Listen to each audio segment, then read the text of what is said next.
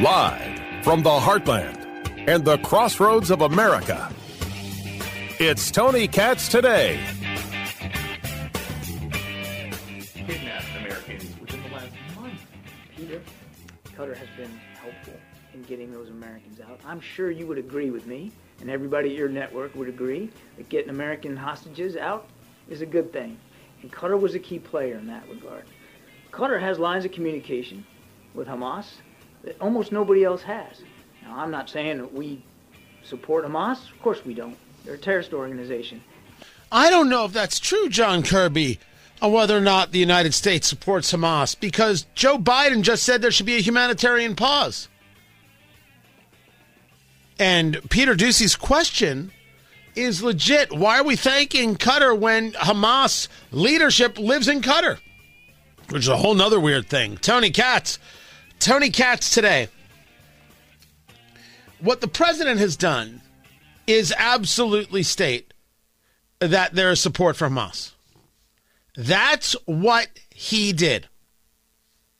Now, you understand that Hamas has absolutely no plans of stopping, so much so that they said so in an interview. But how can you ask for a ceasefire? How can you ask for Israel to stop their aggression when you go on television in Lebanon here last week and say that you will continue your aggression? You will continue You to want us launch to- October yes, yeah. 7th What- what do you again want- and again and What do you want us to do? To stop? If you're asking for a To stop? ceasefire, if Okay, you're asking yeah. for a ceasefire, Okay, it has okay. to be two No, ways. I am talking that we want to continue against occupation. This is our national, uh, our, our, our legal right to fight against occupation. It is according to international law, according to all the regulation in the world. It is in Europe you fight against the Nazis. That is the Hamas spokesperson. We're fighting against occupation. We don't have to stop. But Israel should stop. Thank goodness Benjamin Netanyahu is not listening.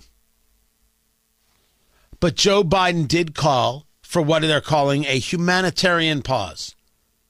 A humanitarian pause is a ceasefire, and a ceasefire is a gift to Hamas and supportive of Hamas. So when I say Joe Biden is supporting Hamas, I mean Joe Biden, the president of the United States, is supporting Hamas. Tony Katz. Tony Katz today. 833 got Tony. 833 468 8669. 833 got Tony. That's the number. Disagree with me. Let's go through it. Let us show everybody exactly how twisted the progressive mind is when it comes to Israel. You support terrorism. You support these students who support terrorism. You defend them. Every conversation is, well, Israel needs to do a little bit more. Israel needs to do a little bit of this. Israel needs to act more like that. No conversation of these Hamas terrorists. I've got Dick Durbin, a man most aptly named, the senator from Illinois, on CNN. And I, I, you, you can't even begin to make this up. This is the interview. Joining us now is the Senate's number two Democrat. Dick Durbin also chairs the Judiciary Committee. Senator, thanks very much for being with me. And I, I wonder if you agree with Attorney General Ellison that more uh, forceful public language on civilian casualties from President Biden would be helpful. Well, let me say at the outset that what happened on October 7th, the Hamas terrorism against Israel, was outrageous and barbaric. No question about it, 1,400 people who lost their lives in the process. Israel has the right to defend itself, and it has the right to stop this terrorist activity by Hamas. Now let's get down to the reality of this confrontation. We know that hundreds, thousands, if you will, have been killed, innocent people in the process. It is time for a humanitarian pause. It is time for us to count uh, the injured and bring them forward uh, for floating hospitals and other sources that can help them. I think this is the moment we should seize. That you're saying, Senator Durbin, that this is the moment that Israel should say, yeah, you can hit us again.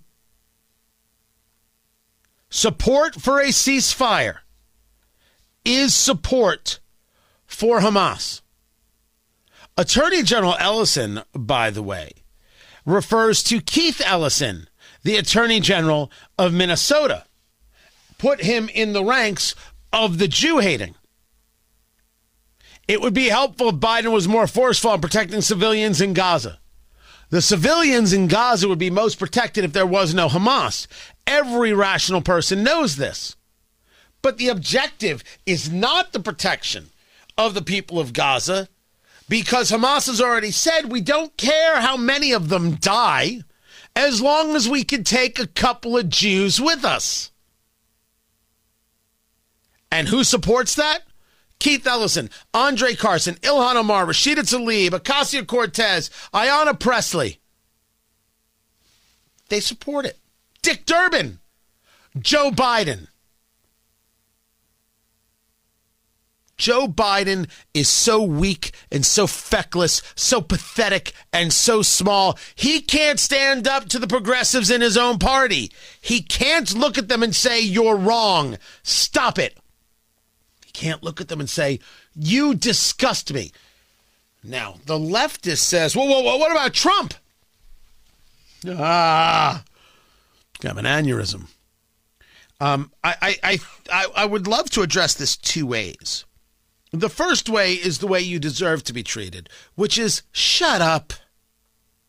But allow me to do my very best to extend the moment of grace. Oh, do I have to? Yes, Tony, you have to. But I don't want to, but you have to. Okay, fine. Um, the caterwauling of but Trump is a reflexive Pavlovian response to try and end a conversation. It is not a good faith argument. It is not even good faith, never mind, not an argument. It is the taught Pavlovian reflexology to end a conversation before it starts. The rational mind can see that Israel was attacked, and the rational mind can see that members of Congress, both in the House and in the Senate now, you can say this clearly of Dick Durbin, the President of the United States, on universities all across America, they have sided with a terrorist organization. This is obvious. Everybody who has any kind of mind can clearly see it. It is, to the actual definition of a word, undeniable. But Trump is a meaningless phrase that does not change at all the issue at play, which is the Democratic Party at its highest level now, the leader of the party has sided with Hamas. Now Americans have to decide what to do about that. Their decision might be to vote for Trump, which they have now will, will therefore they will be stating that Trump is a better choice. Yes, Trump this, and yes, Trump that, and yes, Trump indictments, and yes, Trump not nice, and yes, Trump this, and yes, Trump lied about how much he's worth. Still better than Joe Biden because he never sided with a terrorist organization. But, but Trump said there were very fine people on both sides. No, he didn't. We know that's a lie. Again, one of those lies that bakes in they just keep repeating it. What what is the expression? You repeat a lie, make a lie big enough, repeat enough enough, and it'll become the, the, the truth, right? Well, they're very good at that on the political left. Now they are as brazen as the day is long in their support for terrorists. This is University of Pennsylvania. A student, a woman, uh, not a, not not not a, not a child, an adult who should know better. Listen. A friend uh, from back home recently reminded me of something which I would like to share with all of you.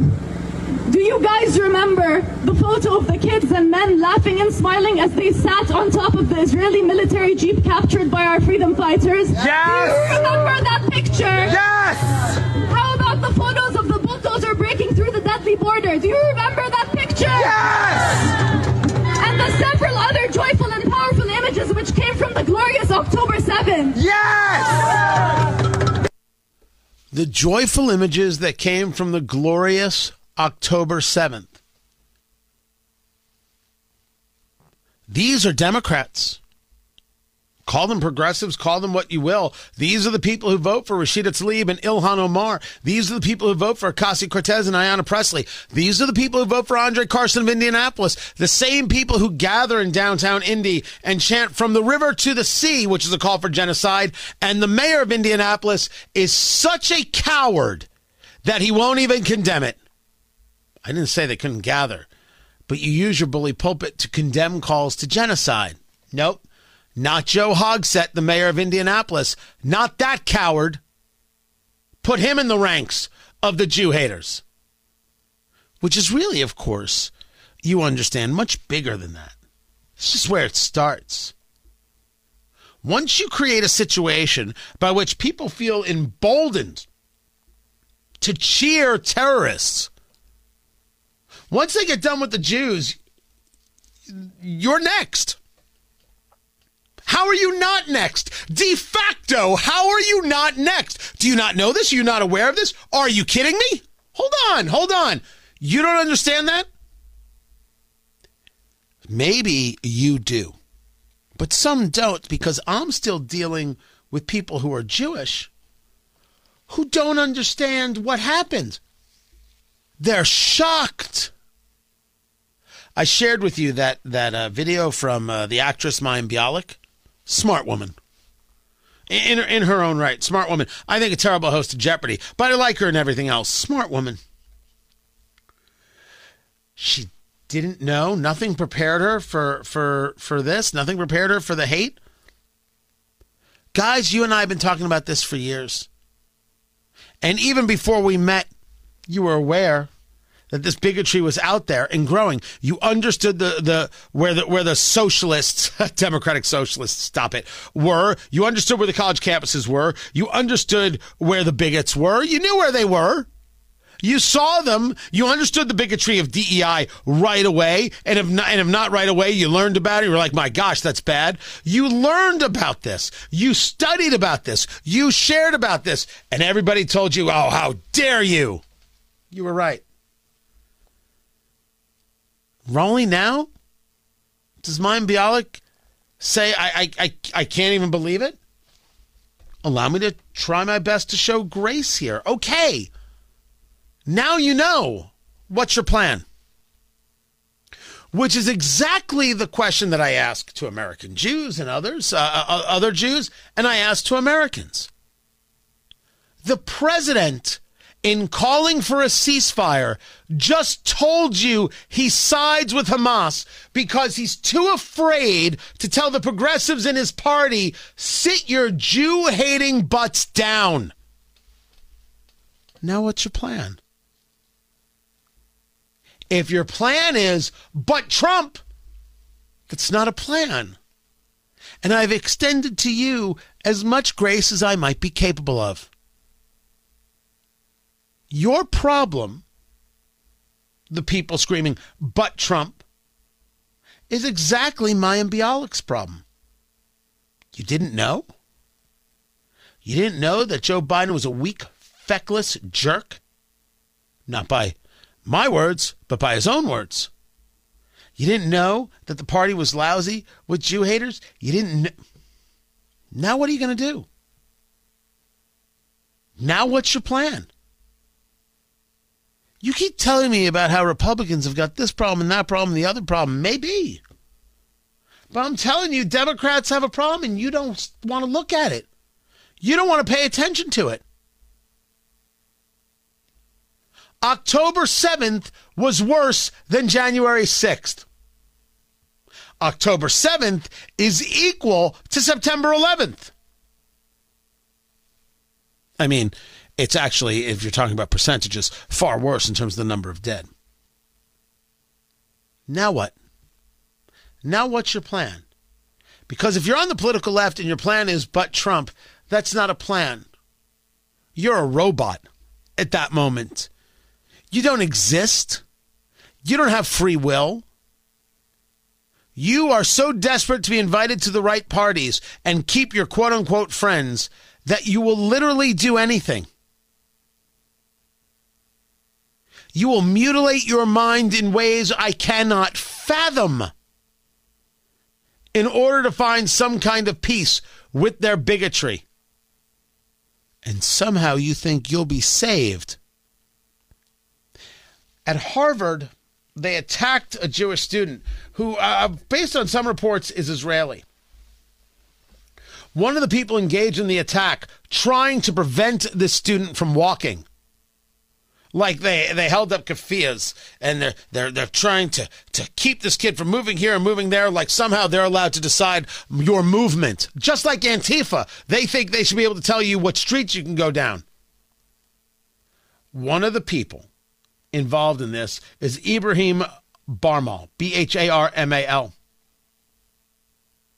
He physically assaulted this student, he verbally assaulted this student. He is clearly on the video about what happened. He is the editor of the Harvard Law Review. The editor of Harvard Law Review is a Jew hating bigot who attacked another student on campus. But Trump? No. No. Thus ends the grace. Shut up. Your party is a Jew hating party from top to bottom and side to side, or as Biden would say, from the bottom up and the middle out. Why don't you fix that? The free and thinking people of the world, we're going to support Israel's right to exist and our own, by the way. We're going to support it and we're going to fight for it. I'm Tony Katz.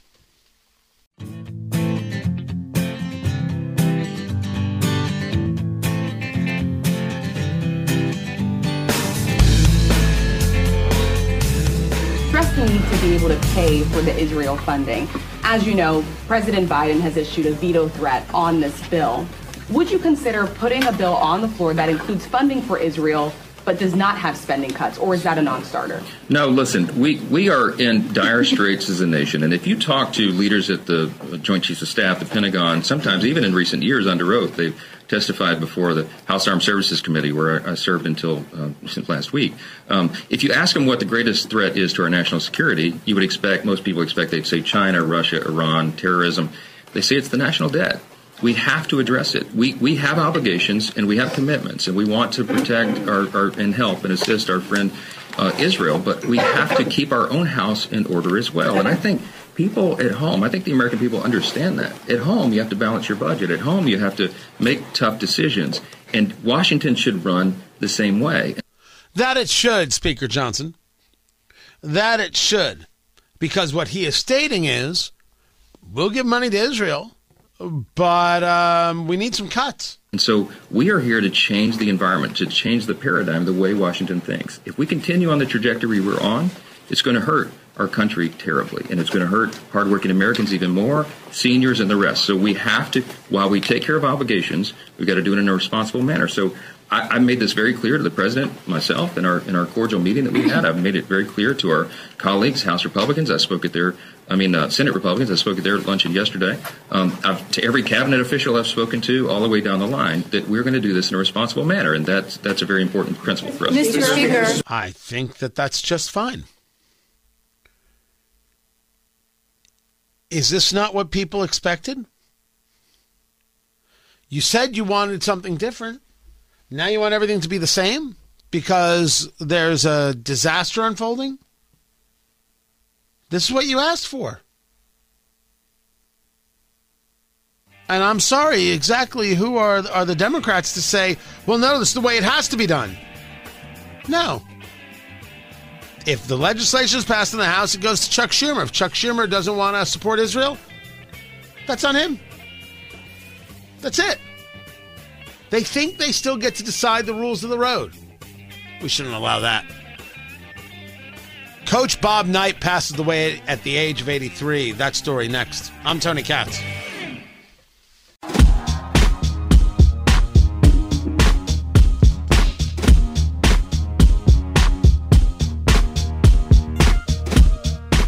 Bob Knight gone at the age of 83. Tony Katz, Tony Katz today. It's good to be with you.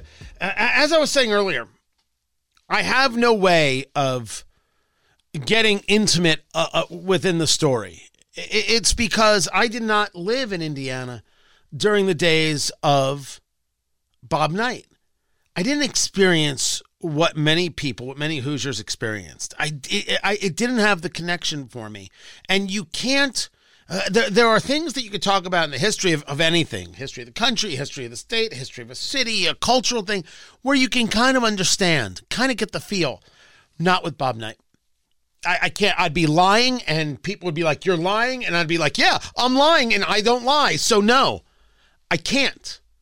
So I, I reached out to a couple people who lived it, who experienced it, who who have been within the conversation of of Indiana sports and specifically what Bob Knight meant to the state of Indiana and that that insane and special and remarkable relationship. JMV, he is the voice of sports, the voice of sports in Indiana over at the uh, ESPN station in Indianapolis, 93.5, 107.5, The Fan.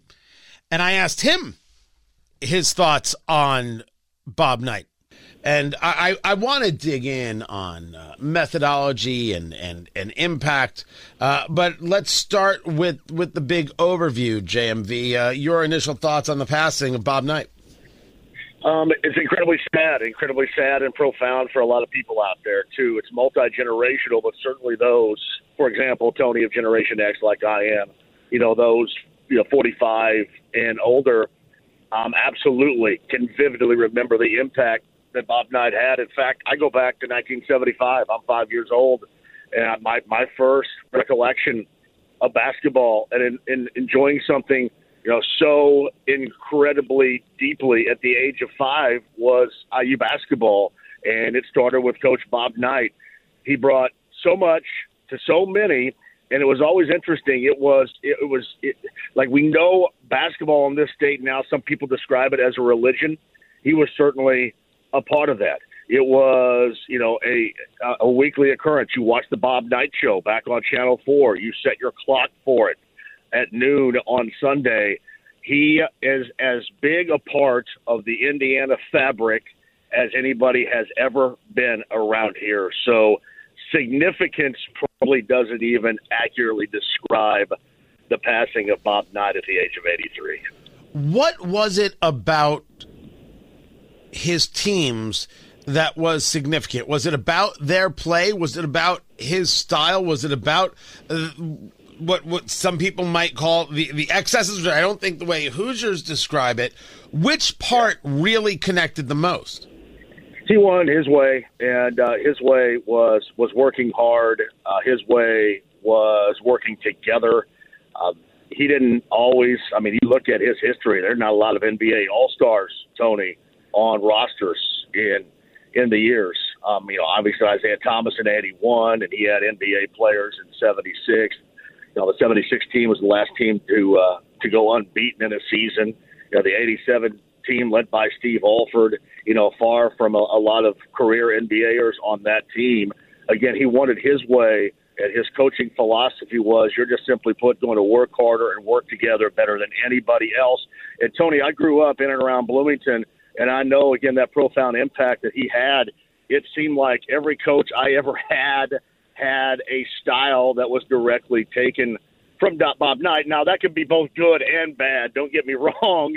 But oftentimes it was really good. I mean, we ran motion offense just like IU did. We never played zones because IU never played zones. It was, again, incredible, not just the basketball impact, Tony, that he had on this state – but just the, the overall uh, personality that he had. I mean, he he is one of the all-time greats. And I know a lot of people are going to say you're kind of sounding sappy about this right now. I'm not trying to, to sound sappy whatsoever. I was in the middle of it from the time I was five until right now, and to say or describe it in any other fashion would be inaccurate. Talking to JMV, the voice of sports in Indiana from 93.5, 107.5, The Fan in Indianapolis. Those three national championships. Walk me walk me through it in in then bring it to a comparison to where that stands when you take a look at college basketball as a whole. Yeah, well, I mean, now it's just so incredibly different because of NIL. Um, back then, I mean, it was up to you to recruit guys, and you know, in 1975, for example, um, he had a team that probably was better than the 76 unbeaten team, and then against Kentucky, Scott May broke his arm, and that kind of ended ended all that. But but 76, they went unbeaten, ended up beating Michigan in the Spectrum in Philadelphia for the national championship, and nobody has gone unbeaten in an NCAA season since that point in time. Uh, that certainly has stood the test of time. You think about the 72 Dolphins, Tony, in terms of what they did in the NFL, and they celebrate every time a team loses in a season. Now, that's how long from 1976 that record has stood for IU. At 81, he had Isiah Thomas back at the Spectrum in Philadelphia. Uh, they went ahead and played that national title game against North Carolina on the night in which there was an assassination attempt by John Hinckley Jr. Um, on President Ronald Reagan. Um, vivid memories about that night. And then 1987. 1987 was a team that struggled early and then got together late and was so fun to watch against Syracuse. Keith Smart with that iconic shot, and Brent Musburger with the call. Smart takes the shot. IU ends up winning that, but with probably the national semifinal, Tony, that stands out against UNLV, and just an absolutely offensively loaded team from top to bottom that Bob Knight decided to run with. He said, you know, I don't think we can slow these guys down.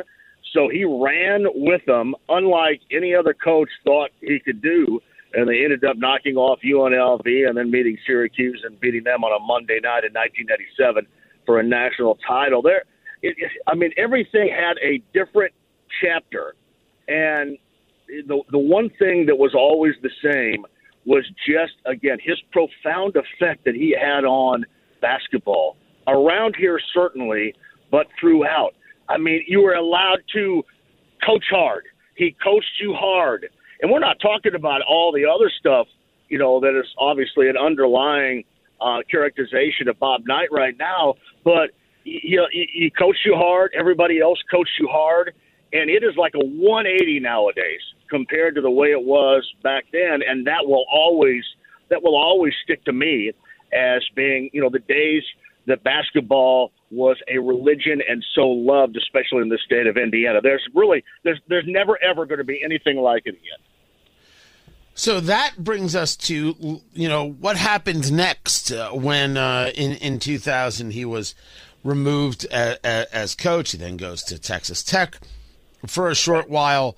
Uh, I I don't usually dig into you know details about where people were afterwards, right? And and the effect that it had because like uh, like any uh, thing, it, it's going to bring opinion, and I'm not going to tell people they can't have uh, their opinion as you, sure. a guy who studies this, looking back on it now, the furor then, the reaction, the the, the time that has passed now, um, was was the post was Bob Knight after IU. Um, was this more hype than trauma, or did it actually traumatize the state of Indiana? I was I was there when he was fired in 2000 there was a Colts game against the Raiders, and then we all found out that that was going down, and we go over on the campus of IUPUI. Um, I, I was there when Myles Brand made that announcement, Tony. It was so incredibly surreal. Now, after so many years of really looking at it and talking to people in and around that program, people that that obviously studied it even even more than I did uh, back then, because when I grew up, I was still very young um, as a part of this and a fan more than anything else, Tony is that it almost seemed like that the end of that chapter at IU was the only way it was going to conclude, if that makes sense to you. I mean, there was so much, there was so much winning, and again, the religion and you know the myopic viewpoint of fans. And believe me, back then I was one of them, Tony. I was right there, and the the things that transpired, especially as we got into the '90s and the later portions of the '90s, um, and we saw an evolution of players. We saw an evolution of attitudes that just simply weren't the same as they were in the 70s and the 1980s. it was always kind of felt that the only way this thing was going to end was the fashion in which it did in 2000, which I think even magnifies his return to the Court of Assembly Hall back in back in 2020. I believe February of 2020 um, when he came out there on the floor. Um, because a lot of people thought that he was never going to be able to do that, and certainly not going to be able to do that before he passed away. And those are one of those moments. That's one of those moments I look back on vividly, thinking I never thought it was going to happen, and it did. And on a day like today, when he passes away at 83, um, you're glad that it did happen because that was probably more for the fan base, Tony, than it was anybody else. That that closure with him stepping on the floor with his former teammates back in t- uh, 2020. But um, it, it certainly was a closure and, and something I think is, is more impactful right now on this day than it even was at that moment back in 2020. JMV, the voice of sports in Indiana, appreciate you sharing more on Bob Knight coming up. This is Tony Katz today.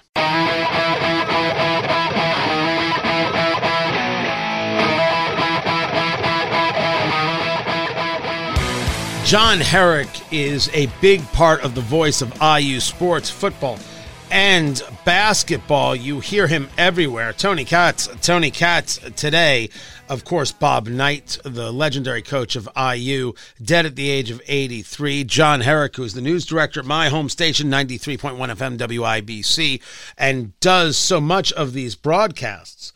I asked him, having such intimate knowledge about uh, the impact of Bob Knight on the state of Indiana? Well, Tony, uh, you know everybody knows that, that Bob Knight died at the age of 83, but what you may not know is that you know he became the youngest coach at a Division One school in 1965 when he first broke in at Army uh, when he was 24 years old, and I think Army obviously knew something special uh, was imminent when they hired him, and then he goes on to make his mark at Indiana, of course uh, won a school record 661 games, won 20 or more games in a season 29 uh, times, coached the U.S. Olympic team to a gold medal in Los Angeles in, uh, in 1984. And, and, and here's what's interesting, Tony, that I've always you know really respected about Bobby Knight. Um, he, I know, of course, a lot of people are going to remember the controversies, but here's one thing that you got to think about with him he never broke the NCAA rules. His players graduated, and also he he gave his uh, his salary back at Texas Tech one year because he didn't feel like he earned it when he went on to coach at Texas Tech after Indiana. So, and his teams always were physical. They always played defense. He made sure his kids did well in the classroom, uh, and he was very principled. And came back and buried the hatchet. I think we all remember the 2020 game in February where he comes back to that Indiana Purdue game and he, and he has his homecoming to Assembly Hall. Crowd goes crazy. It was a day of healing for so many people. Um, the, the list of Bob Knight memories, uh, it, it goes back decades, and it's hard, it's hard to you know capture and remember all of them. Right. So that I, I do, you know, I, I discussed earlier that if you didn't grow up here, if you didn't grow up in it, I I have not felt that in my almost uh, heading into ten years in in Indiana that I really have the ability to engage the feel properly. I I am, and I will always be the outsider looking in uh, on that subject. How do people? Because you you grew up with this, you grew up with the history of this. How do people explain the emotion? Of what Bob Knight brought to Indiana during those years? First, I would say this, Tony: personality and swagger um, and toughness. And I think that you know when I go on these road trips with the IU football team, this you know we always I have a I have a chance to talk to the voice of the Hoosiers, Don Fisher, and the athletic director Scott Dolson. And Scott told me something a couple weeks ago that really sticks with me. It's, he was such a huge personality that when he walked into a room, other celebrities paid attention. They were like, "Oh, yeah, is that is that Bob Knight?" I mean, it didn't matter how big the celebrity was; he was that big of a celebrity himself because of what he was able to do from a coaching standpoint. And you got to give a lot of credit to to the way he was able to command a room. I mean, he'd walk into a room and he would just you'd be drawn to him. Um, so I, I think his his presence, his his attention to detail uh, the way he coached the game, no matter where he coached, whether it was Army, IU, or Texas Tech, uh, is I think the thing that everybody's going to remember here. talking to John Herrick, news director here at 93 WIBC, the hometown station, and of course, uh, a tremendous part of the voice of IU athletics. Talk about the actual coaching of the game. You know, in addition to all the other work you do, uh, you do uh, do some some uh, uh, work with you know uh, Indiana sports and and and, and a, a huge Friday night um, radio program uh, hosted by Coach Bob Lovell. Talk to me about the impact on his coaching on the game of basketball. What he brought to it that wasn't there before. I, I would just say he um, he really he really got his players to buy in. Uh, the you know you, the hardest thing is when you when you're a player, um, you know you come into a game with an individual mindset, but when you have the right coach, they can mold you into helping you understand how the team is supposed to play together. Bob Knight was great at that. Uh, his coaching legacy, Tony, is incredible. There are current head coaches in college basketball that are very appreciative of, of what Bob Knight did for them. I mean, Chris Beard, he coaches Ole Miss. He spent seven season on Knight, seven seasons on Knight staff at Texas Tech. Of course, Dusty May, his Florida Atlantic Owls, just made the Final Four. He was a student manager at Indiana under Knight from 1996 to 2000. Of course, Mike Woodson now coaches IU. He plays for Knight back in the day. Steve Alford coaches Nevada now, played for Knight, won the gold medal for Knight. Um, he's been the head coach of six colleges, but he, you know, got to start with Knight. Joe Pasternack is the head coach of UC Santa Barbara, former student manager under Knight in the late 90s. And of course, Mike Davis took over IU after Knight was fired, and Davis learned a lot from Knight, and now he coaches Detroit Mercy. Michael Lewis, he's now with Ball State. He played under Knight from 1996 to 2000. Marty Simmons um, from Eastern Illinois, he coaches there now. He also has ties to Knight. And Bill Parcells even was on the football staff at Army in 1966 when um, he was a part-time assistant for the basketball team under Knight.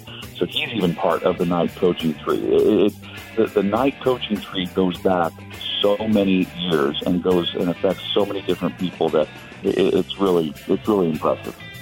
John Herrick, news director at 93.1 FM WIBC. I appreciate you and pretty impressive is the legacy of Bob Knight in the minds of a lot of people. Find everything at TonyKatz.com. Tomorrow, everyone, take care.